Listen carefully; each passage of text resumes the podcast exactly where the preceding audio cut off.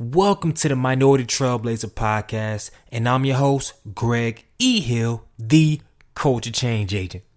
I'm excited, y'all. I like seriously. I know I say this before every podcast, but this podcast is a little different. This is a special edition of the Minority Trailblazer podcast, and the reason why it's so special is because we're in a pivotal. Let me turn down. Let me tone it down a little bit. We're in a pivotal because this is real. This is real serious and real sensitive. We're in a pivotal, pivotal, pivotal, pivotal point in our time as African Americans within the United States. There's a lot of stuff going on across the board in education, in p- police brutality, in politics, in sports. I mean, there's a lot going on specifically in the civil rights space. Um, there's been a lot of great activism out there, a lot of young, vibrant, energetic leaders taken to the forefront and leading a lot of these issues. And there's been a, a groundswell of people around them that are supporting and, and, and really being knowledgeable about what's going on. And today, our guest is one of the the leaders of the movement one of the leaders of the movement. And this young man, um, and I say young man like I'm 45, but this man um, is the guy, is the is the man, the brother that started the hunger strike in Missouri. And today he's going to share his story, share the progress is being made, the progress is yet to be made in Missouri and across the country. And I guarantee this interview will be a value add. So please lock in, lock in, absorb it, share the content. And um, yeah, that's really all I got. Also, too, the format's gonna be a little different. We're still gonna have our our past. We'll talk about um, our our future guests. We're gonna have our present talk talk about um, the issues where it stands today and then the future. But also today we're adding in a Q and A round, and I gotta send a special thank you to Travis Jackson and the great folks at HBCU Pride Nation for facilitating this discussion because he posted something on Instagram the other day asking for questions for our featured guests, and over 30 some odd leaders and students um, answered the call and engaged and asked questions. So I parsed it down to around 10 questions. So thank you those for being engaged and asking real questions. Like I, I looked at my question, I looked at their question, I'm like, dang, bro, they need to be in the show. Like their questions are so legit. So Yes, thank you. Special shout out to um, HBCU Pride Nation for facilitating that dialogue. And um, that is the fourth section of the show. So if you ask a question, stick around to the end because that's when we'll be answering all the questions you have for the show. So without further ado, I'm excited. It is my pleasure, my honor to introduce my friend, my brother, Jonathan Butler, to the Minority Trailblazer podcast. Hey, how's everybody doing? Um, you know, first off, you know, Greg, uh, you know, definitely want to appreciate you uh, for reaching out. I know we met at the conference, and so. You know, definitely get a chance to have face to face time with you and interact. Um, just definitely uh, knowing what you're trying to do with not only this podcast, but the work that you're doing outside of this. Um, so I definitely want to commend you um, on just the work that you're doing in terms of really trying to raise these voices, um, and even just understanding how this is like a minority trailblazers thing. Mm-hmm. One of the things that we kind of talk about in school all the time is like we joke about it because you know there's different terms that you can use within yeah. academic literature and whatnot. we always joke about it's just like I'm not a minority, ain't nothing minor about me, you know. Yeah. but, but, I appreciate the fact that you're you're you're elevating um, and even being able to be in this space, uh, sharing my story to to kind of highlight and elevate, um, not necessarily me um, and trying to give myself shine, but definitely whatever I can do in terms of lending encouragement um, and, and, inspiration. Um, that's what I'm going to try and do in this time. Um, so I think we're just going to go ahead and jump in in terms of you know uh, yeah, everything that's going on. Yeah, um, yeah, we're gonna jump into that, but I'm gonna give I'm gonna give the audience a little context and then give our our, our new listeners a, a brief outline of the show. So I got you, I got you, I got you. So a little context behind how I met Jonathan. Um, I currently work at um, I work in academia, and we met at a Duke Civil Rights Law Conference, and this was for me a life changing conference because I never been in a space where we had law professors in from all across the country talking at a a case by case level for for for on minority issues and civil rights issues. So I had a chance to hear him listen in on the panel and give his take on what's happened in Missouri, especially the hunger strike, which um, he is the originator of. And I was like, yo, I never heard this story because you look on the media, they give their their sound about. I thought the the, the football players did it because I listened to ESPN and I was like, man, I really want to share this story. So um, we're gonna dig deep into that. But Before we do, I always start the show off with a quote um, from our guest and um, their favorite quote and how it applies and how they use it in their everyday life. So, Jonathan, what's your favorite quote, and can you give me a story on how you use that in your everyday life? Absolutely. Um, for me, you know, I have a ton of quotes I can pull on, but one really um, been on my heart. You know, especially these past, you know, four to five months, just with everything we've been doing in terms of mm-hmm. activism, um, is is by Assata Shakur, and it says, um, "It is our duty to fight for our freedom. It is our duty to win. We must love and support each other. We have mm-hmm. nothing to lose but our chains." And, and for me, you know, I, I'm I'm still trying to find the words of how, you know, just to really explain how this resonates with me because, you know, you know, well beyond just the example that you know Assata, MLK, Malcolm, Stokely, you know, all all the the past leaders who have set before us in terms of like civil rights, in terms of activism. Um, I really think of you know how this plays into my life of this idea that you know it's our duty to fight for our freedom really originates from you know this resistance that I gained from my grandfather. You know, mm. again, um, with his experience, you know, growing up from nothing, literally nothing, um, in New York, um, and, and, and, you know, starting my family and, and raising, you know, and, and building me up in terms of what it meant to not only engage in the community, um, but to mm-hmm. also just really truly be selfless. Again, you know, he, he was a, he was a, he was a strong black preacher as well. And so just understanding that, you know, what it means to fight on so many different levels. You know, he fought for the New York community.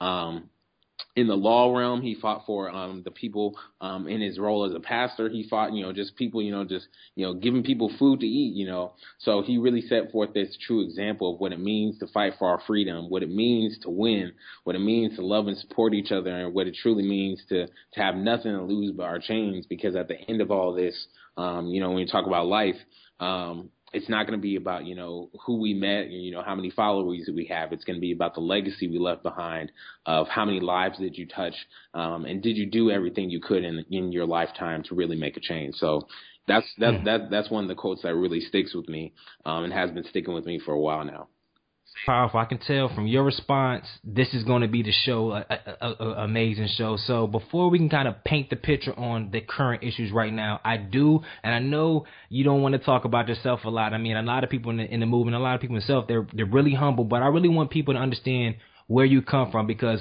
when I heard like where you were born, I was like, what he that doesn't make sense. So if you could give our audience um, a little personal background of kind of where you from and, and who you are outside of kind of the space you're in right now. Absolutely. Um, well, I, I, I tell people all the time I'm born from the best place that you've probably never been to. Um, I was born in the Midwest, Omaha, Nebraska. Nebraska. You know, also also the the place, you know, former to, you know, greats such as you know Malcolm X, Gabrielle Union. You know, you know there's good... Malcolm X was born in Nebraska. Man? Yes, sir. I thought he was born in Brooklyn. nah, nah. So you got to know your history where he he, yeah. he, he grew up, and so like there, there've been some great people that come out of Omaha, and for me. Um, you know, just with the transition that my family went through, because again, my family did, you know, again, with my grandfather and that side of the family grew up on the East Coast.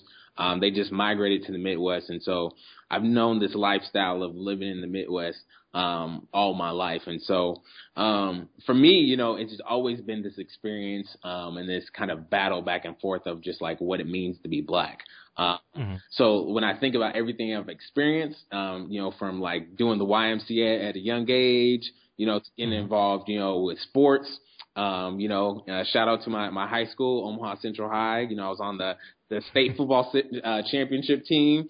You know, okay, okay. You know, I was also involved in track and field. You know, so for me, um, when I look at who I am, um, there's this embodiment of one community engagement. Um, just because you know, um, having uh, being raised in a Christian household, uh, mm-hmm. you know, I was exposed to a lot of things, right? Obviously, the ministry side of it, um, and you know, the prayer and all of that, but also the side of like really, you know, going out and giving out food to the hungry. Um, you know, I did, you know, at a very young age, I was 10 years old going to, you know, the prisons with my, my parents, um, and, you know, praying for, for the, the inmates in, in the prison. So, you know, I have that, that, that side of, you know, really understanding again, pointing back to loving and supporting each other. Um, did this background of really engaging with the community as well as um, me. I'm just you know I'm a fun loving guy. You know. I'm, mm-hmm. I'm a little bit of everywhere, you know. I enjoy. You know, um, you know, I went to Christian camp one year and, and found out how to do archery, so you know, I enjoy archery. You know, you know, you know, I, you know, I'll drive into the lane. You know what I'm saying? You know, we we could hoop outside. You know what I'm saying? So you know, I, there's a lot of you know aspects to me, but it, mm-hmm. for me, it's just like being you know, just I, I, I really view myself as just as ordinary person, um, and I just try and do extraordinary things through love each and every day. And I think that's shown in the way that I was raised, um, in the way that you know I hope is is shown every day in the way that my actions speak for themselves. I got you, man. Perfect answer, perfect answer. And I know um, a friend of mine. I know I ain't in in the Q and A round yet, but a friend of mine they they definitely want to ask you, um, Thomas Hearn, ask you what led you in your youth in your youth to kind of where you are now into this activist, and and I use the term activist. I know some people might like activist, like oh you're an activist. If you're, it, it, there's a lot of stuff behind that term, but what led you in your youth? Like how did you, yeah, what led you to this activist type of realm and understanding? Because I know you mentioned your family, your upbringing, but I mean the stuff, and we're going to get to it that you have done thus far. It didn't just happen overnight. So what kind of led you down that road and that path? I think for me, it you know there's levels. Obviously, you know, I've mm-hmm. spoken mm-hmm. on the family, which I think is a huge portion of it. But I also think understanding how the Midwest functions.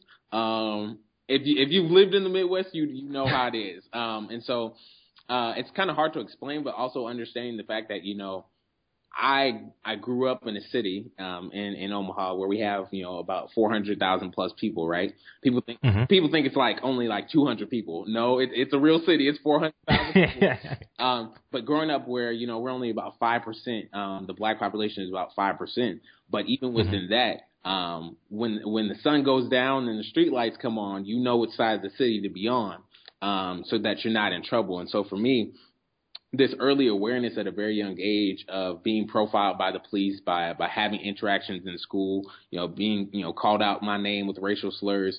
Um, I think were the the early stages of you know when you combine that with what the lessons I was getting from my family, I started to really understand that you know the the the singular identity of just being black, you know, not even being like a black male or putting anything else on it, just being black, um, truly was was something that stood out um, in America. And so for me, um, when I started to get involved with um, the Urban League um, back mm-hmm. in back in Omaha, Nebraska, when I was starting involved, um, not just for, you know participating in the YMCA, but also like doing being a mentor.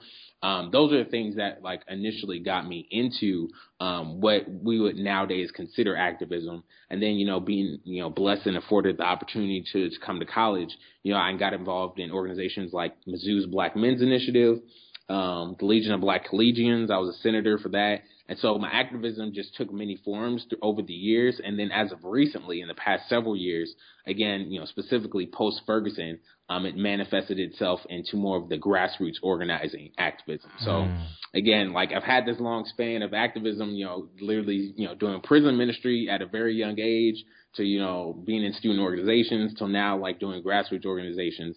Um, but it's always been about community engagement. I think that's really where um, this my, my inspiration spurs from. So it's been basically a decade, decade and a half of just community engagement, that being the core focus, and that kind of led you down that route. So that's huge. So we're gonna jump right in to presently um, the issue and where it kind of all started in in Missouri and the hunger strike. So before you even get into the hunger strike, what made you? What action? If you is there? I know it was a, a boil up of different things, but if you can kind of point to and tell us the one story, if you have one, that kind of led to you say, okay, enough is enough. I need to do something drastic to let our voice be heard? You know, it's it's it's honestly a lot harder than you may think to like pinpoint it. And I, I know that's mm-hmm. a question I get asked all the time. And so, you know, a lot of people, you know, without asking me, were like, oh, it was, you know, the incident with, you know, the feces in the residence hall, or oh, it was this situation, or oh, it was that situation. And for me, even though the hunger strike didn't manifest until um, you know this past month, and as you know, again, there's a lot of stuff that's happened in the past 90 to 100 days on this campus. Mm-hmm. For me, I would almost pinpoint it back to um, the situation um, several years ago with um, Sasha Courey, um, in which she was a student athlete. She was a swimmer here at the university, um, mm-hmm. and she was sexually assaulted um, by fellow athletes on campus. Um, mm. And for a, um, after after the incident happened, she came forth. Um, she talked to the athletic department. She talked to administrators, and for over a year, no one did anything um, at all. And so, you know, prior again, giving context prior to this, we had you know cotton balls thrown on the the front lawn of our Black Culture Center. We had N word spray mm-hmm. painted everywhere. You know, I got you know when Obama got elected on campus, I got in a, a physical altercation with three young gentlemen who decided to jump me because I was the source of all the world's problems.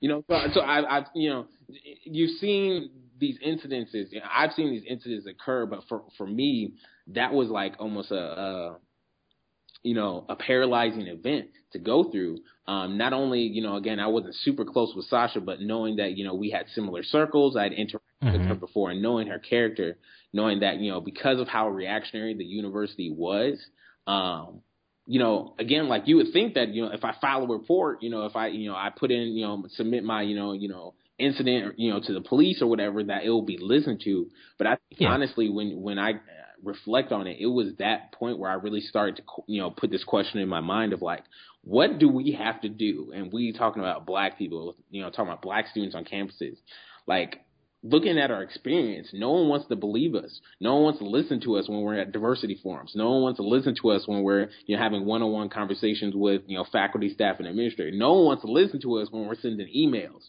And in a similar mm-hmm. situation, no one wanted to listen to this young lady. Um, and unfortunately, you know, after over a year of trying to fight that battle, um, she ended up taking her own life just because of the the trauma. Oh my goodness. The, the traumatizing incident of you know being sexually assaulted, not having administrators you know believe her, and then now we have all of these reactionary policies in terms of Title IX and, and other things that are happening on campus. And so honestly, like if you want to pinpoint something, I think mm-hmm. that really paralyzed me um, on an emotional level because like like at that point, like what what else do you expect us to do, right? Everyone, you know, wants black students to be respectable and you know, quote unquote civilized and you know, go through the proper channels. But here you have a prime example of someone who went through the quote unquote proper channels, um, you know, went through an extremely traumatic incident, um, and then you still don't have them, you know, being valued as their own human lives. So um, I think honestly that's where a lot of this stuff originates is just understanding that you know we've been fighting this battle and obviously racism didn't start start at Mizzou right? You know we know mm-hmm. these things. But you know how it manifests on campus is something that you know admins faculty students and staff can control. Um, and it just wasn't happening. And so like I that, you know that pressure of feeling backed into a corner really I think started um, at that point. That's that's I, I won't even speak on that, man. That that's self-explanatory. So why did you choose a hunger strike, or was it like a group thing, kind of like the in the, the, the Rosa Parks situation where people behind you and said this is this is it, or when I say situation, please don't, please please uh, listeners don't think I'm taking that taking it lightly, please. But how why a hunger strike? For me, the biggest thing was that similar to the Sasha Menu Courey situation, um, you know, we had, we had been working, we had done some post Ferguson, you know, work with an organization called MU for Mike Brown, which was led by three black women. Um, when we did some really great work, you know, in terms of like vigils, community building. Amazing work. Like, is it was uh, Sherella part of that too? Um, who was the three black women? If you just kind of the three black women were uh, Na- Naomi Doherty, um, Ashley mm-hmm. Bland, and then Kay Beck. Uh, okay. And so they, they, they, you know, again, a lot of us, a bunch of us, I would say like 15 to 20 of us, because again, mm-hmm. we're only about two hours away from Ferguson. When everything happened with Mike Brown, you know, I went down, the, the Mike Brown was murdered August 9th. I was there August 12th. Uh, a lot That's of people great. were there within, you know, several days and organizing and doing a lot of that stuff. And so that's what they brought back from the movement. But again, uh, I would say I personally, you know, as we, you know, went through last year in 2014, that we, you know, we went, you know, had a, a series of diversity forums in which, uh, you know, one of our vice chancellors at a university called, you know, you know, B word fits. Um, Whoa. You know, it, it, a vice chancellor. A vice chancellor again. You're talking about the third rank down from chancellor, um, calling, you know, black students, you know, talking about our pain, B word fits, you know? And so it, for me, it's like I started to feel this pressure again of feeling back into a corner. And then you have, you, you know, what we had this year in 2015 of just like, we're trying to reignite, you know, those conversations. We're trying to get people to, you know, you know, follow through on the promises that they gave us in post Ferguson. Post Ferguson and Mizzou, they gave us a lot of promises about change and followed through on none of them. And so mm. Um, we just got to this climax where, you know, we've talked to our vice chancellors. They're not listening to us or respecting us. We've talked to faculty. They're not listening or respect to us. Talked to our provost chancellor.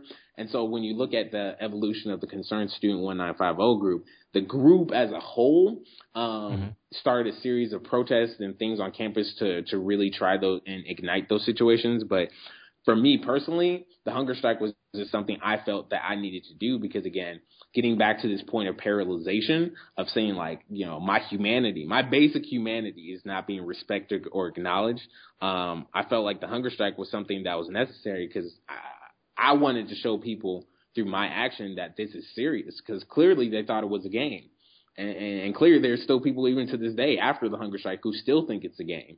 Um, and for me, I had to, you know, being willing to lose my life was a very serious thing, but I needed people to understand how serious this is. You know, we're literally playing with people's lives. And when you have incidences happening on campuses every day, where you have, you know, UCC, where you have mass shootings, where you have other incidences where people, you know, students are getting beat up, um, like at the the College of William and Mary, um, or William and Clark. Uh, I may be remembering the college wrong, but you have these incidences, and they're getting more and more violent because the college campus cultures are being allowed to operate that way because you don't have mm. strong leadership. They're being allowed to operate that way, and I think that's the key thing. So it's me. It's like it's serious, and no one else wanted to have that same urgency for change. They just wanted to talk and put out press releases. And for me, I, I, I got to again, like I said with the previous situation, I got to a point where I, I felt paralyzed. I felt back into a corner. I'm just like, I can't. I can't get to this place again because even if I never get to see this change, you know, I probably won't ever get to see the the full extent of you know what we're able to do with Concerned Student 1950 and the hunger strike. But for me, I, I need to show them that this was serious, and I was willing to to sacrifice my life, which I was, um, to show people that you know this is this is not a game. My life, um, the life of other black students, the life of you know Muslim students, the life of brown students, you know, the, it's not a game. Mm. So and if and and about the the strike, what what would you say? How was the support like? Because I know when we talked, um, when I heard you and listened to you in your first panel at the Duke Civil Rights Law Conference, and I listened to the story of how people, of course, there's two sides, and we, I, if you could briefly talk about both sides, the people that really supported you and were around you and kept you going through that time, because I know the strike was physically very challenging. Mentally, it had to be challenged as well. And then please do talk about some of the negative aspects of it because I don't want to have this whole conversation and not highlight the fact that there is a lot of opposition to what you're doing. Everybody's not 100% behind that. So if you could talk specifically about the hunger strike, the support that manifested from the community, and I know you spoke about the, fa- the faculty and professors as well, but also the negative side that has came with it as well, being the responsibility of what you've been doing. Mm-hmm. Yeah. Um, for for me, the the the positive side, the positive support definitely came from obviously, you know, I've said it time and time again, the community as a whole. So, you know, you I, I had people literally I I was not expecting the response that I got.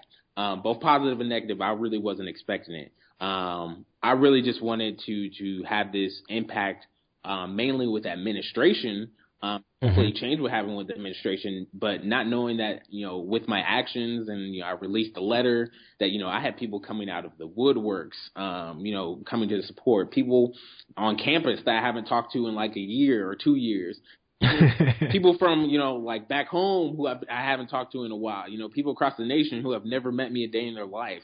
And so there's this really communal effect that happened not only on campus but across the nation. And so you know having teachers and graduate students willing to do walkouts in the name of you know trying to get r- racial you know equity on campus, um, and, you know racial justice on campus. When you when you have students who are you know occupying the space on campus with the campsite you know, I yeah, I didn't tell anybody to do that, but they were just like, you know, we're going to camp out on the quad until JB's, you know, hunger strike is over. And, you know, so for me, the support was just so beautiful because, again, this central idea that a whole that you know, there's still beauty in humanity. You know, there's still you know, we can still fight and still fight for a better tomorrow because there are good people out there. I think that what was shown um, in the time during the hunger strike specifically because whether people were checking in on me via text um, you know, people, you know, literally helping me walk to and from, you know, class, whatever the case was, you know, there's an outpouring of support that was um, really amazing to see. But you know, even with the good, you know, yeah, yeah, mm-hmm. that as well. Um, it was really unfortunate. Um, there, there, there's, there's a lot of levels I could address, but I think there's three main levels to address specifically. Um, in this conversation of when you talk about negativity is one, um, unfortunately, the negativity within the own, our own black community. Um, a lot of black people, um, you know, when you talk about black alumni, when you talk about black students, really just didn't understand it, right? Um, rather than actually doing their own research about what's happening in their own community, um, they mm-hmm. chose to believe, you know, you know, hot topic, you know, inappropriately written headlines, and then just make assumptions based off that. So, I I can't tell you how many screenshots I have of you know Facebook messages that people said that were pretty nasty and other things people were. And this is from our own people. This is from us, right? Yeah, this unfortunately it's it's from it's from fellow black people. They're they're they're people just being nasty and sending emails about me across school emails. You know, saying some really you know just it's it's really unfortunate just the things that people are saying because um honestly, you know, these again are people who have never had a conversation with me, who who don't know me, and again are just making assumptions of you know why I'm doing this. Oh, I'm doing you know JB's doing this for attention, or he's doing this for X Y Z. Not understanding that you know activism work is you know what I've been doing the majority of my life, um, in different realms, and that the fact if you truly understood my heart, you know, for justice, you understand why I'm doing this. But you know, people never took the time for that, and so that was one level that was honestly pretty disheartening. You know, you can deal with trolls on Twitter, you can deal with you know random, you know, because those are people I don't yeah. have a connection with. But you know, I uh-huh. really do have a heart for the black community, and so you know, it's just you know it was disheartening in the moment. Um, you know, since then we've been able to have conversations with some of those people, not all, but some of those people, and, and kind of get perspective on it. But just even seeing how self hate and internalized oppression affected our own community during that time was pretty hard to to take. Um, you know, of course, I, I brief, pre, briefly mentioned it, but you have the trolls. I think mm-hmm. that's another demographic. You have people who literally, um, just because you know Donald says. Just because Rush Limbaugh said, said something that there they just they found us on social media and started harassing us. And so obviously there's just the ignorance, you know, which honestly doesn't affect me at all because you know, I have no connection to you, one, right? And then two, it's just the fact that you, you're just saying some off the wall things that make no type of sense. Um, it's like, you know, at one point in time, people were saying that I, I, I was doing this to start a campaign to kill all um, police officers. What? And, and I was just li- literally, and you know, again, this is stuff I just, you know, it was so wild. I had to screenshot it because after, you know, I, I'm I, I need it for for evidence for later. But literally, you had to address it. Yeah. How did how do we go from a conversation about me doing a hunger strike to you know get racial justice on campus to like killing police officers? You know, and so mm-hmm. and so people were literally even in that time were just having their own agendas. Um, and I think there's also you know understanding that I think a third uh, pretty significant source of negativity um, did come from actually faculty, right? Um, because for faculty, there's this big.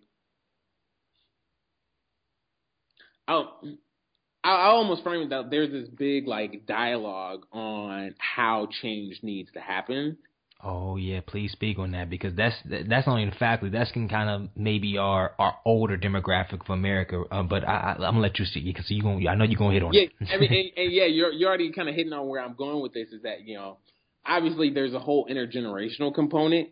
Um, and so like kind of flipping the script real quick, we got a lot of intergenerational support from people who have previously done activism on campus. So during the 80s, during apartheid, there was occupation of on campus on our quad as well, and they're you know they're camping out and fighting against the university to trying to get um, divestment to happen. So from mm-hmm. people like that, we got a lot of support, you know. But then you have this other side of intergenerational who are just like calling us savages, which I'm just like you you're a tenured faculty um, calling your own students savages and saying that you know we're not civilized and we're calling us unintelligent. You know stuff that I would expect to see from a random troll on the internet, mm-hmm. but I wouldn't expect to see from a professor who's teaching me, you know, in, in the economics department or teaching me in the the business department. And so it's this whole component that you know there's this. I'm not going to call it flawed logic, but there's this. I'll call it flawed logic. There's this flawed call it like you see it. You know, call it see it. There's this flawed logic that there's literally only one way to do activism. Not understanding that you know when you talk about activism and social change, protest is always going to be important. Policy is always going to be important, and literally everything in between is going to be important for change. Not one tactic alone is going to win this fight. Um, and it was really disappointing, honestly, to see, you know, and again, these just weren't like faculty and staff that were black. These are faculty and staff of all colors, right? Um, these, these are the same people who, um, on day four of the hunger strike, were trying to get me committed to a psychiatric ward so they could force feed me. Um, which you know, wow. that, that's a whole story I'm gonna come out in my autobiography about. And yeah, yeah, you shouldn't even let that slip on the jump. But I'm no, I mean, I've already, I've already, talked about people because even within that, there's levels um, to to you know those type of actions. People were literally, you know, because they just didn't want to understand students and our pain and how we were, you know, trying to express ourselves and what we're going through through protests. There's such a lack of, you know, again, I would expect an educated person with multiple degrees to, you know, want to do their proper research. But, you know, not even having those type of people want to do their research and really connect um, and bridge the gap um, was mm-hmm. was uh, kind of a source of negativity as well. So you know, again, those are just three sources. There's definitely a lot, but I think the, those are pretty significant when you talk about this dialogue, right? Uh, mm-hmm. Like, what does activism look in a tangible manner? Um, especially this intergenerational component of just like y'all did it one way, uh, we're doing it another way. Uh, it doesn't mean either way is right or wrong, but we're saying we just have met- different methods of going about um, this change that we're we're all looking for that's pivotal, man. That's pivotal. And honestly, there's so much stuff that we can kind of dig into on the, the present state, but I think you've tied a knot in that. And before we go into the future state of what's going on for you personally in the movement, I do want to address one key thing that I it took I had it made me take a seat when we had our when I first listened to you and um, President Head on the panel at uh, Duke Civil Rights um, Civil Rights Law Conference is you spoke on the fact of imp- the importance of truly knowing the history um, before before you lead in a in a in an aspect because you broke down. I want you to break it down for our audience. You broke down the history of um, racism in Missouri to a level that I was like, wow. Because a lot of times in, in in the past, I've been one of the I consider myself an influencer of some sort, and I used to speak on a lot of issues, right? but I, I, I didn't realize, and I just as I getting older, how much I did not know, and that I had to shut up and sit down and let people that do know speak on it and, and find out how I can help in my way because, like speaking on this issue, and we have a lot of leaders out there speaking on topics that they shouldn't be doing. A lot of a lot of third party bloggers and hot take, like you said, are speaking about issues that they haven't done the proper research on to frame it and to advocate in the right way. So you speak about briefly the the the the core issues that already been happening in Missouri way before you even got to the hunger strike because that was pivotal. When when you said that, it it was like yo, it dawned on me a lot of different things, and um, I really just want you to speak on that briefly. Yeah, and and just touching on this briefly, uh, I'll centralize it around the core issue for me is that I just have this inherent curiosity that my mother really nurtured in me to really question everything around me. I think all, far too often, you know, that try we, you know, again, that's a whole different discussion on child development, but how we like silence the curiosity and innovation of our youth. Um, mm-hmm. that, again, that's a whole different thing. But I'm, you know, I was blessed to have my mother really nurture that for me, and so I've always questioned things. So for me, I try and I you know idealize like why would a rational right? If I'm if I'm gonna just go out on a limb and say why would this rational human being call me the N word and write it on my my residence hall door? You know and really trying to understand like what brought someone to that point to inherently have that type of hate in their heart to do those type of actions right Mm-hmm. So for me, it, it was just that natural leading up to like doing my research. So when you look at Missouri, Missouri, it's uh, as as well as several other states, has a really extreme case of mistaken identity. Um, Missouri wanted to be the South so bad, um, but the South, you know, historically, again, this is just like paraphrasing the history, but the South really didn't want Missouri. So even though Missouri was historically a slave state, um, it never embodied its true identity as a quote unquote um, Southern state because it never truly aligned with Southern ideals. Again, in terms of how slavery works, but even understanding that Missouri being a former slave state understanding um, the slave labor that built literally the columns that we, you know, on our campus that we idealized, Jesse Hall, which we idealized, you know, all these things on campus were literally built on the backs of black and brown labor and talking and slave labor at that. So when you look at that history and then you add in the component of understanding how racism has been interplaying, you know, literally on a global scale of how this all works together, even looking at, you know, how the university invests its funds and we buy, you know, stuff from private prisons. So for me, it's, you know, all these aspects of understanding the components of where we come from um, were just kind of innate to me because I, I just question is like why would you know to to understand why three white guys wanted to beat me up the night Obama got elected just because I was black. We have to talk about the history of where these guys come from from these rural towns in, in Missouri. Talk about what how they were socialized right, right, and then talk about the socialization that they're getting on campus. Mm. Damn, man, you you definitely tied a knot on that, man, and I appreciate you addressing the importance of really before you advocate, especially on things as critical um, as civil rights and whatnot, to to have that curiosity, have that curiosity, ask those questions to yourself before you ask it of other people. Um, just like I said about Malcolm X, like I, I really, I read, I read the, autobiography of Malcolm X, and I didn't know he's from Omaha, Nebraska. So that's crazy. That's crazy. So we're gonna go talk about the future round, and um, specifically before we get to our Q and A, because I had a lot of a lot of people, and I'm gonna give the shout out where it's due to to who facilitated that that Q and A that uh, people reference to you, but um, a lot of people want to know, and this is our future round. We're talking about future. What's next for you personally? Oh, in a very uh, small scale, um, you know, uh, you know, in the immediate future, I'm trying to, you know, transition to the next phase. So for me, I actually, um, about two days ago, just finished the first round of applications to PhD programs. Um, I'm really interested in like exploring transnational racism, exploring access, you know, to, to college. I'm really interested in how can I further what I'm doing in terms of activism and then add a scholarly component onto it because, you know, in the field right now uh, in higher education, you really don't see, um, people, um, let alone people of color, um, really researching these things and connecting the activism piece, right? So we see re- research on race and racism, but we really don't see the connection of how can you put it to action, right? So the hunger strike was putting that theory that we studied to action. You know, Concerned Student 1950 was putting theory to action. And so um, I'm looking at PhD programs, applied to a couple already, um, you know, looking to apply to some more, and you know, at the end of the semester. Um, but then you know literally i just want to continue my work. Um, for me i really want to continue in a more focused realm of community engagement.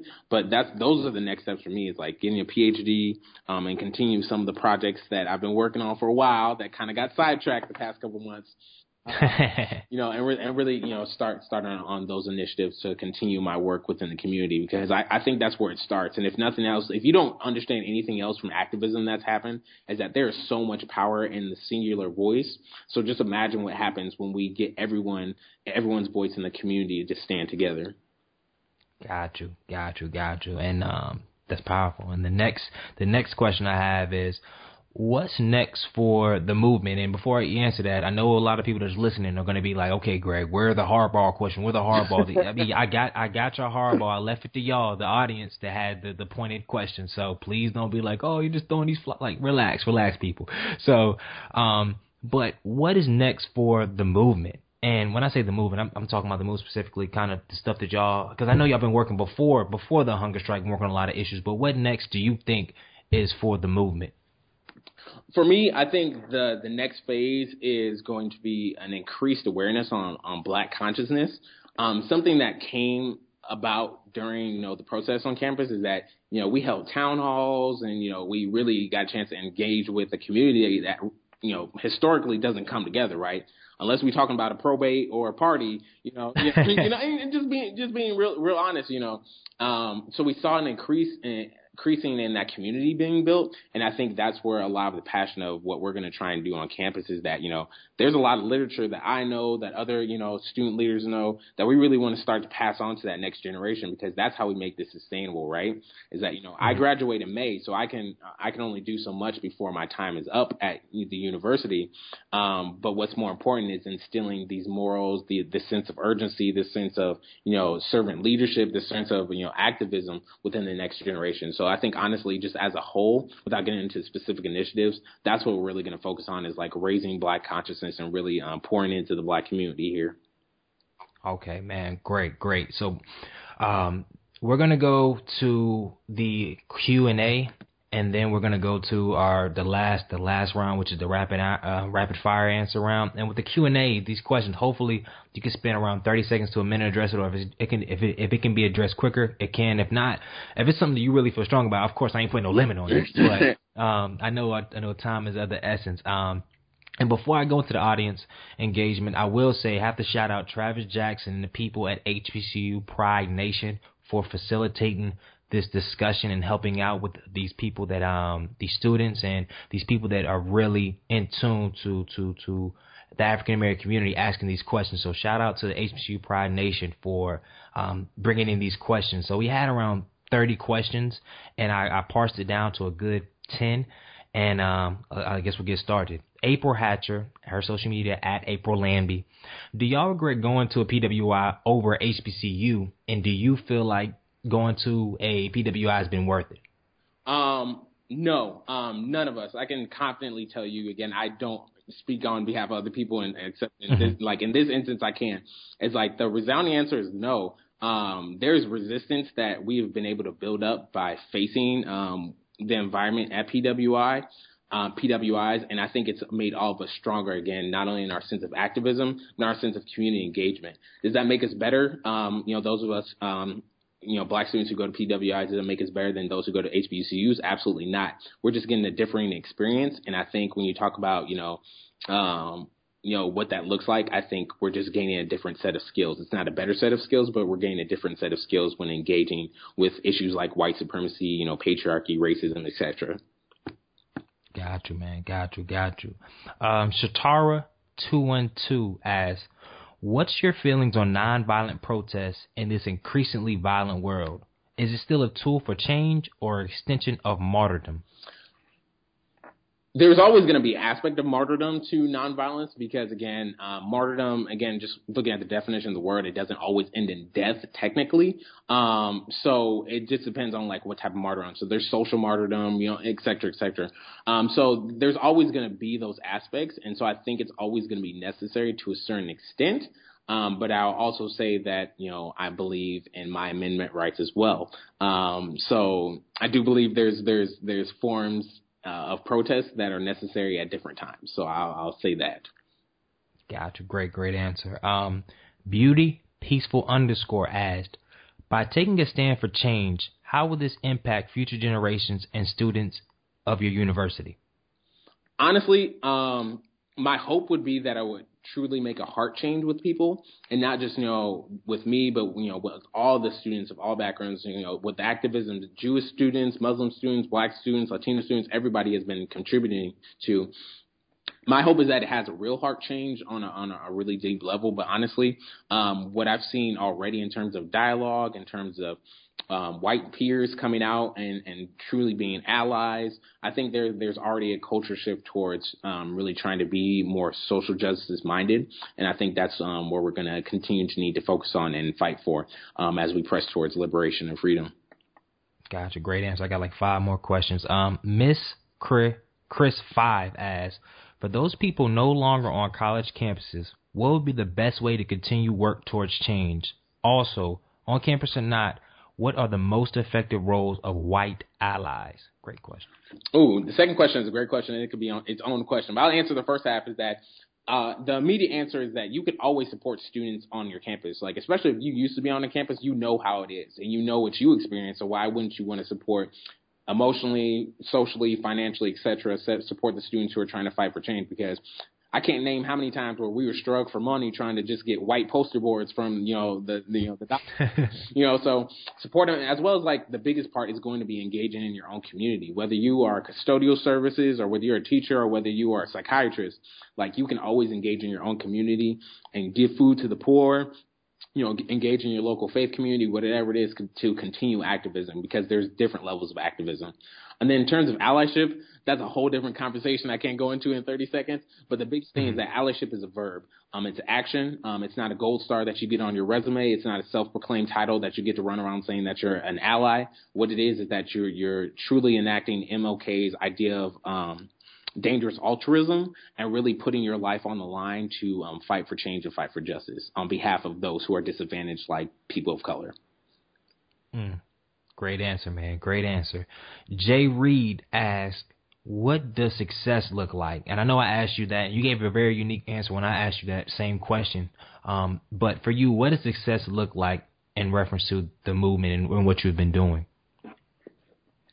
Success will always look like to me like like legacy.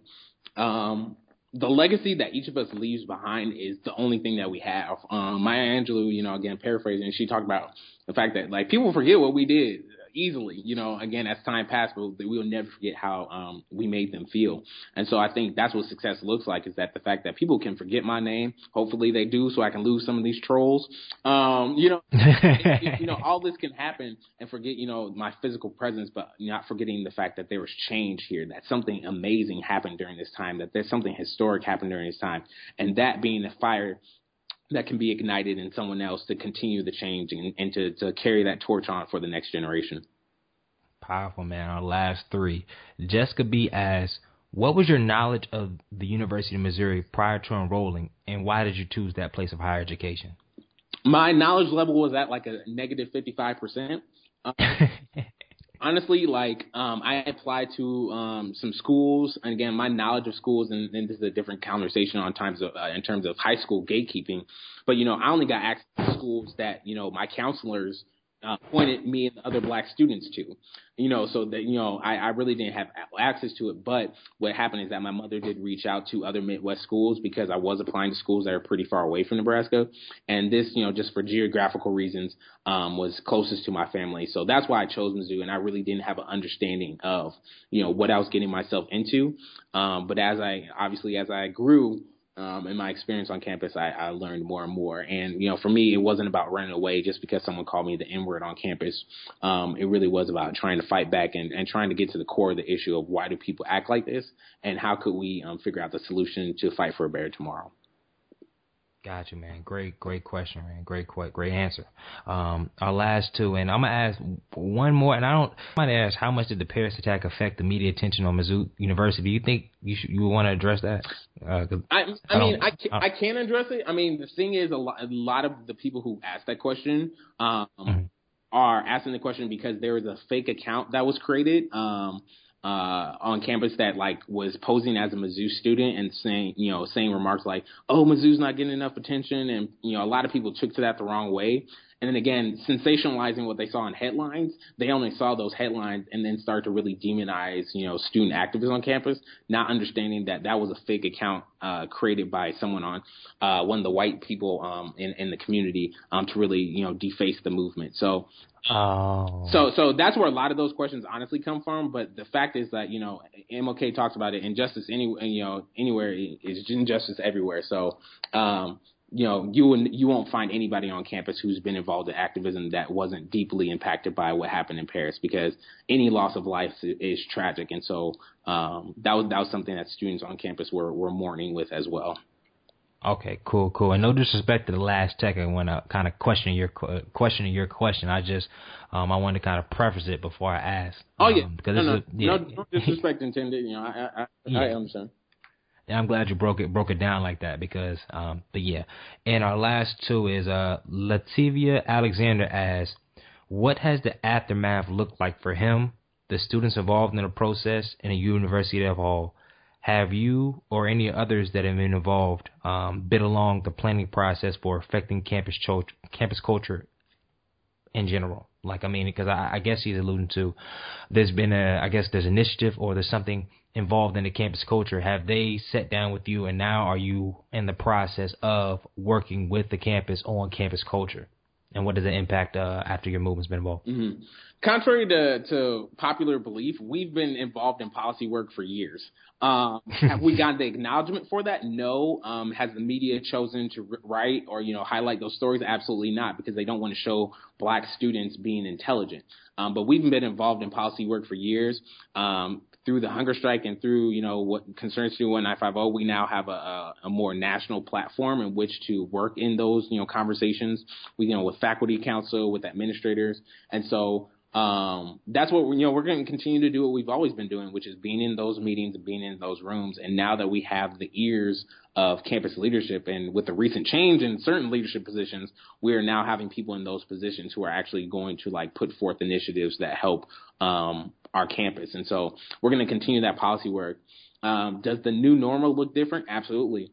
Um, I literally walked into Panera today just to get um, a hot tea, and I had like literally I walked in the door and then like everyone got really silent. Um, and then started like whispering, and like it didn't take until like one person approached me, is like, "Are you that one guy?" And it's just like, "Uh, yeah." And you know, people were side eyeing me, you know, getting on their phones. There's probably you know texting up their group chats, you know, stuff about me. But it was just like, you know, there's a new normal for all of us who've been involved because again, with this national attention, um, you know, it definitely puts a different light on our lives. But again, we, we're always continuing to focus on the task at hand, which is liberation and freedom. And so um, you know, our lives do look a little bit differently, but you know, we're still students. You know, we're still activists. We're still you know operating in our normal everyday roles because you know there's still work to be done. Mm, great answer, great answer. And the last question to kind of close out the Q and A. Like I said, thank you HBCU Pride Nation, Travis Jackson for helping facilitate this. Thank you for everybody engaging, like asking questions. It really meant a lot. I said 30 plus questions. Like this is this is and this is a matter of 10 minutes. Oh, 30 real questions, not just fluff ones. So thank you everyone for engaging. And our last one to bring us all home, I think it was a, a pretty deep question. Um, Victoria asked, what is the most effective way to emotionally heal from the scars of racism? Mm. Yeah, that's a deep one. I was like, goodness gracious, boy. Let's say, eh. You know, there, there, there's about three things that come to mind immediately, but I think if we want to centralize it in a very brief manner, um, I mean, you can take much time because this is a deep one. I mean, whatever whatever feels that you need to say to kind of answer that question, I think it'd be powerful for our whole our listeners in general. Mm-hmm. Well, I would say is that you know, and I've said this many many times in the media. I live by two principles, right? Um, one is dialogue, and two is radical love, right? So dialogue would definitely be one of the, the the entry points, right? Because if until we actually talk about our differences, like me talking to a white person, them talking to someone who's Muslim, talking to somebody else who you know may identify you know as transgender, you know, w- once we start to uh, you know have the dialogues amongst our different identities, I believe that's one of the stepping stones for change. Because again, by being on Twitter, you know, looking at Fox News, you're not going to get a full perspective or even an accurate perspective of someone else's lived experience. You have to like go to where they were. And I always talk about the example of Jesus Christ. Jesus wasn't this pompous person um, who just, you know, was like, I could walk on water, like, forget the rest of y'all. He literally went to where the sex workers were. He went to where the mentally ill people were. You know, he went to everyone who wasn't like him to have these dialogues, um, and really do it I mean, in a genuine fashion, which leads me to my second point, which is radical love. Um, without love, um, you're not going to accomplish anything. And that's just my perspective is that, you know, meaning grasping it at the roots, understanding that, you know, if we're talking about race, you may slip up and say the N word. And although I get offended, like I really have to intentionally love you through that. Again, trying to understand where you're coming from and how can we heal from that situation and heal from these dialogues that we're having. And then I think the last um, main point in terms of like truly being effective, it's naming the issue. Um, one of the biggest things that we ha- issues that we had back in September is that we had the incident where our MSA president Payton Head was called the N word. He did a Facebook post about it. It got thousands of shares. It made it to I think the Washington or Huffington Post. It got national attention, but our administrators didn't acknowledge it for almost six days. Mm. Even after like almost six days later, when they made a, a very short, insincere email about it, they never even acknowledged what the issue was, understanding that calling someone the N word is a racialized incident. And so even the fact that, you know, two weeks after that, we were still fighting for them to acknowledge racism. And, you know, again, two and a half weeks later, they finally did. It's like once you actually acknowledge what you're fighting, like you know how to fight it. Again, I can be in this dark room with the door closed. And if I don't know what's in front of me, I'm going to miss everything that I'm trying to hit. But once I turn on the lights, I know exactly where my target is. And I know what I need to do to accomplish my goals. And so I think very simply, like the way we heal is understanding that we have an issue, not trying to sweep it under the rug, which oftentimes happens. Oh man, like I said, thank you for taking the time to answer those questions and really um, had your own uh, under. Uh, Thank you. Look, look, I love how pod, like podcast stuff. I can edit all this stuff out. Thank you for the time taking to answer those questions, man. And to wrap it all up, we're going into our rapid change culture change round, where I ask you five questions and you take around ten to twenty seconds um, to answer them, and then we wrap it all up, man. You ready? Um, as ready as I'm gonna be. what is the best piece of advice that you've ever received? Always love people um, and have compassion for the world. Mm. What is one of your personal habits that you can attribute to your success thus far? Reading, reading every second that I can, and not like reading for class, but reading for leisure. Mm. Third question, and you can kind of elaborate on the 10 second. I usually ask, what is your favorite book and why? But I really want you to give us, um, our non informed audience and our informed, three books that three to five books that we could read to kind of educate ourselves on the conscious movement, the black movement that um, we're we're probably not hip to. So please, please educate us. Okay, so um, I think a really great book to start off with um, would be um, a book by Angela Davis called um, "Our Prison Systems Obsolete." Um, she takes a really in-depth viewpoint on the prison industrial complex. She talks she talks about the school to prison pipeline, and she also talks about the factors of why do we have the policing system that we do. So when you talk about the the national environment that we have right now on the conversation around police brutality and prison systems and mass incarceration, I think that's a really great, very short read. Um, uh, and it took me about a couple hours to read that um, to to really give you a, a pretty in-depth context for being such a short book about not only the prison industrial complex but also school to prison pipeline, mass incarceration as well. So um, our prison systems absolute absolute excuse me, by Angela Davis. Um, great book uh, in terms of foundational, like where we are right now. Um, the next book will be um, Brainwashed by Tom Burrell. When we talk about the one the myth of black inferior, inferiority that you know stuff like black people are just inherently stupid and savage. Um, it really breaks down where that comes from, as well as breaking down the system of like why do black men uh, approach and interact with black women the way we do? Why do we have the relations that we do with white people that we do? Why is it the fact that we operate in the economic system that we do currently? And why is it that black people specifically continue to be disadvantaged in certain ways, um, and even conversation on on how you know welfare looks one way to white people, um, and then when you talk about welfare with black people, it looks a totally different way, or at least that's the way it's portrayed in the media. Um, so it's a really foundational book if you want to challenge a lot of the ways that you think in terms of like how do we get here, because even talking about black on black crime. Um, it really breaks down how black on black crime is not a thing. It's not. Black on black crime is a rhetoric um, given by mm. white supremacy, you know, standards to try and infiltrate our community and get us to break down each other. Um, do black people kill other black people? Absolutely. But this book really um, breaks down how that myth happens because intra-racial crime is 85 to 90 percent. So white people kill white people at a 90 percent rate just the same way that Latino to Latino, black and black, black. So again, I'm I'm rambling on that, but that is a great foundational book. Um, Brainwashed by Tom Burrell. Um, if you really want to get some foundational um, basis for just the, the the way that you know black people have been socialized and how that's continued to have impacts for us um, even to this day. And then the last book, um, ah man, there's too many good books to to choose from. I I know, I know, I know, I know, it's, I know. It's really not fair. It's really not. But um, I guess I would say is that um, another really great book um is Post Traumatic Slave Syndrome.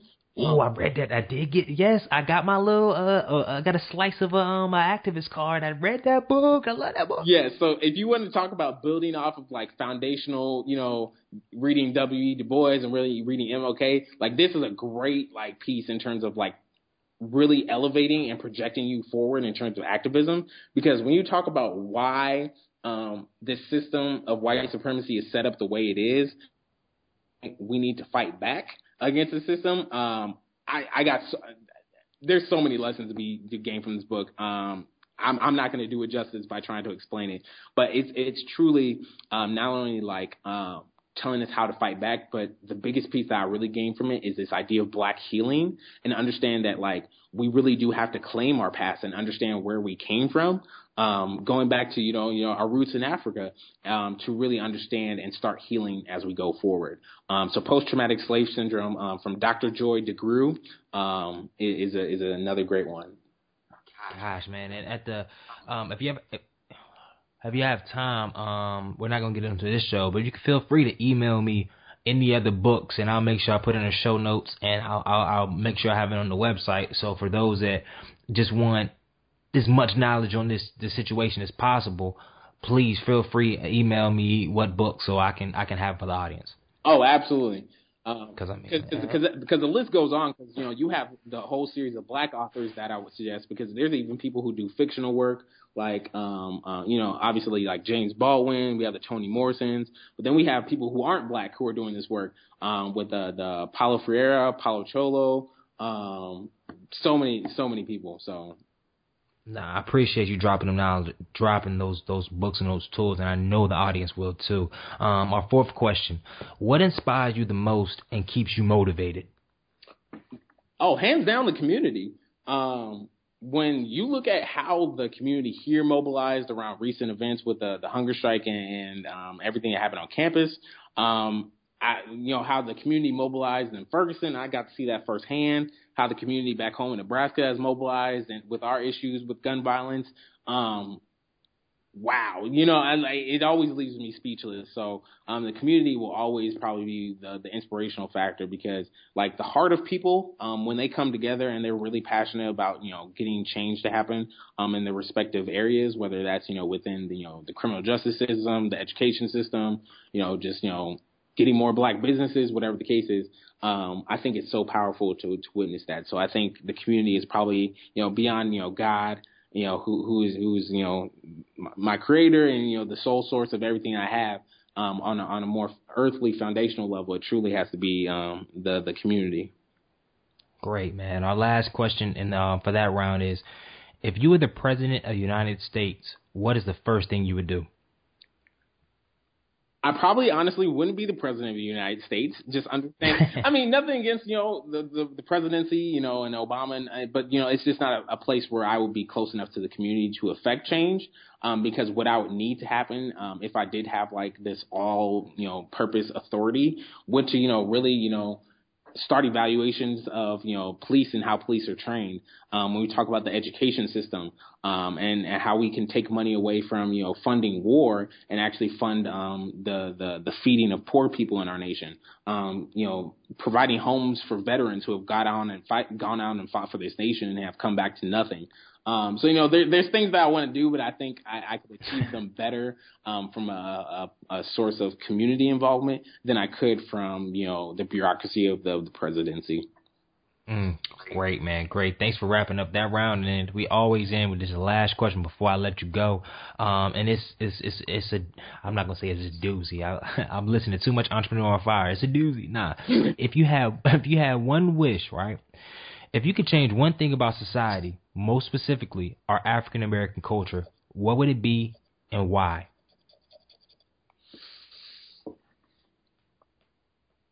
This is the deep one. yeah, it, it's another deep one, right? you, you go so, so, many different directions, right? Um, yeah. I think the first thing that comes to mind is honestly, I wouldn't change anything about black culture. I love black culture um, immensely and everything that we have to offer. Um, it's unfortunate that it gets, you know, appropriated by white culture and white media all too often. So maybe, you know, one answer is simply wanting rep- uh, proper recognition and acknowledgement and space um, for um, black culture to thrive. Um, but otherwise, I, I, really, you know, I, I love us for who we are in terms of black culture. So I don't, I don't know if there's anything I particularly change other than change the, you know, the access, the opportunities that we have as black people to really, um, truly be successful in this, in this lifetime.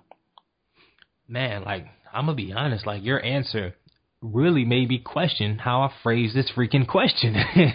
Because I ask it and the question is kind of phrased in a context like there's something wrong with our culture or it has to be viewed from a different lens. So I'm gonna I'm gonna go back. I like how deep it is, but I wanna I might have to rechange how I kind of uh, put that question because I, I like you. I like how you you thought about it because it makes it seem like our culture is at a deficit or something like that. Mm-hmm. When honestly, if our culture was publicized and and, and editorialized and, and and put out on a on a pedestal or viewable to all the whole spectrum of our culture, it would be so dynamic, so powerful, so life changing that people, everybody want to be in this culture because there's some crazy stuff going on. So I'm glad that you attacked it that way, man. So before I let you go, um, I know this this this interview was specifically about yourself, but I know there is a lot of people involved in the movement that have supported it, that are still on the ground tension. So is there anybody or any people, any groups or organizations you want to shout out um, on the show? Uh, right now that have really played a, a huge part outside of like the uh, that played a huge part in, in what you have what you have done? Uh, yeah. So uh, you know, first off, you know, shout out to uh, shout out to my mother. Uh, who who's been sending out you know care packages and you know really taking care of you know everybody since day one. Um, definitely shout out to Concerned Student 1950, um, the group and the organization that's really done a lot of um, the recent activism on campus. Um, definitely shout out to ALAS, which is the, the uh, Association of Latino Students on campus, um, that has really done a lot of pivotal work. Um, shout out to Four Directions, which is the uh, Indigenous Peoples Organization on campus. Uh, what else? Uh, shout out to Worley Street Roundtable um, which has done a lot of the community engagement in, in our uh, low income communities in community uh, in Columbia. Uh, darn it, I hate listening to people because I'm. A, I know, I know, I know, I know. You, you, gotta have that catch all at the end, and so everybody can be like, "Oh man, he ain't shout me out, bro. Like, what's good?" Uh, who else? Who else? Uh, MU for Mike Brown. Obviously, that's where a lot of our roots in terms of current activism has come from, from post Ferguson. Um, ah man, who else? Uh, so many people. Uh, you know, general just the social justice community, the the groups that we have coming out of the Gaines Oldham Black, Culture Center, um, the groups we come out of the Multicultural Center on campus. There, there's so many people who are involved in this beyond just Black students. Um, I'm forgetting people, and uh, you know, charge it to my head, not my heart. Um, but there, there are countless individuals who uh, and groups who have been ha- helping out on campus specifically. So, um, shout out to everyone involved, and, and definitely um, the the fight continues because of them. I got you, man. So that wraps up the interview, man. Like I said, I will say from from my heart, from the audience heart, man, this is the one of the best, um, but definitely the most powerful interview that I have done thus far because it's specifically on the current issues and what's going on. So I sincerely appreciate you taking your time. I know you're working on eight different tests. you have a lot of. I know you. I know you're working on doing a lot right now. So thank you for giving us an hour of your time, dropping this now, dropping this bomb, and hopefully, hopefully, hopefully, we can take this conversation not just from your lens, not from my lens, but to our own discussion with our friends and, and our peer groups to start having these open conversations and start building and learning and growing together. So thank you so much for being on the podcast, man, giving your knowledge and really adding value, brother. I appreciate you having me. No problem, man. And, and, and, before we end, how can people get in contact with you? I don't, not an email address. I guess your best form of contact probably is Twitter, right? Because you on Twitter all day, every day. Twitter is my study break thing. Uh, yeah, but like find me on Twitter um, underscore Jonathan Butler, um, and then you know if you really want to connect, you know um, you can DM me and we can you know get connected that way and and you know follow up via email. Uh, but yeah, yeah, right now you know um, that that's probably the best way. Yeah. Yeah, that's the best way. Like I'm telling you, getting in contact with him is like getting in contact with Malcolm X, which I appreciate because there's a lot of because there's a lot of stuff behind the scenes that being that you put yourself in that spotlight, especially for what you put yourself in the spotlight for, that you really got to be careful with your information. Like you, you can't. So this is like the. I'm, that's why I got. I'm glad I got an interview because I mean, I yeah, yeah, man. So like I said, I appreciate you, 100, my brother. Let me know if any way that I could support any way that I can do in my lane to support. Continue doing what you do. You're oh, you're you're going to be in my prayers, man. Um, and stay strong, brother. Stay strong. Appreciate it so much. Thank you, man, man. We're out, and I'll send you. Uh, I'll send you a follow up email because uh, I'm I'm gonna edit it. I gotta go to church right now. We have our evening service, so I'm gonna edit. I'm gonna get this thing out pretty quick, man. So I'll send you send you the link and and when it's going out, man. And I appreciate you, brother. All right. All right. All right, man. All right. Peace. Peace. I will say that was one of my longest episode. Probably will be the longest episode ever of the Minority Trailblazer podcast. But I really didn't want to shortchange Jonathan. I didn't want to shortchange the issue, so I asked as many questions as I could, and really just wanted him to elaborate on a lot of those answers. So I, I mean, thank him for letting us have that time, and thank y'all that listened through to the end for listening. And hopefully, we can kind of continue the discussion, not primarily with me myself or with John, but primarily within your friend group, within your your social circles and surroundings, and ask yourself these questions, educating yourself so you can add value the way only you can add value. So thank y'all again for tuning into the Minority Trailblazer podcast. I mean, we've been an hour and 10 minutes strong in here, but we held it down. Y'all held it down. So before I before I end, make sure for all new episodes, you can you can find us on iTunes at the Minority Trailblazer Podcast.com. Please give us that five star rating and a review. You can also find us on SoundCloud at the Minority Trailblazer Podcast. And you can find us online at www.greggyhill.com backslash MT podcast. So thank y'all for tuning in. And before I end, before I end, like I always do, I need to do one thing, one thing, one thing only. Change the culture. Good night, America.